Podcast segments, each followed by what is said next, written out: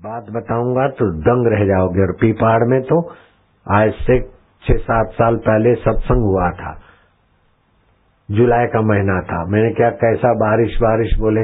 बारिश नहीं है, छह साल से अकाल पड़ा है, आठ साल से। पीपाड़ वालों को मैंने बोला, चलो, आँखें बंद करो, प्रार्थना करो अभी अभी बरसात करो। पीपाड़ वाले ऐसे, जोधपुर से सात किलोमीटर दूर। जोधपुर, अजमेर जाते समय पीपाड़ आता है, अपना आश्रम भी है। पीपाड़ वालों ने आँखें मूंद के एक आध मिनट प्रार्थना किया। मेरे को जो मंत्र करना था किया।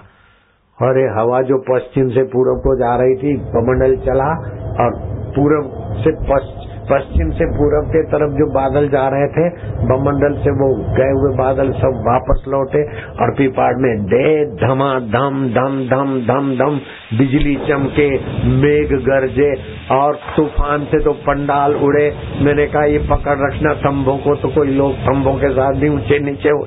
किसी को लगाने और बारिश ऐसी पड़ी ऐसी पड़ी कि अभी भी राजस्थान में लोग जानते कि पीपाड़ के लोगों ने बरसात करा दी। ऐसे पीपाड़ी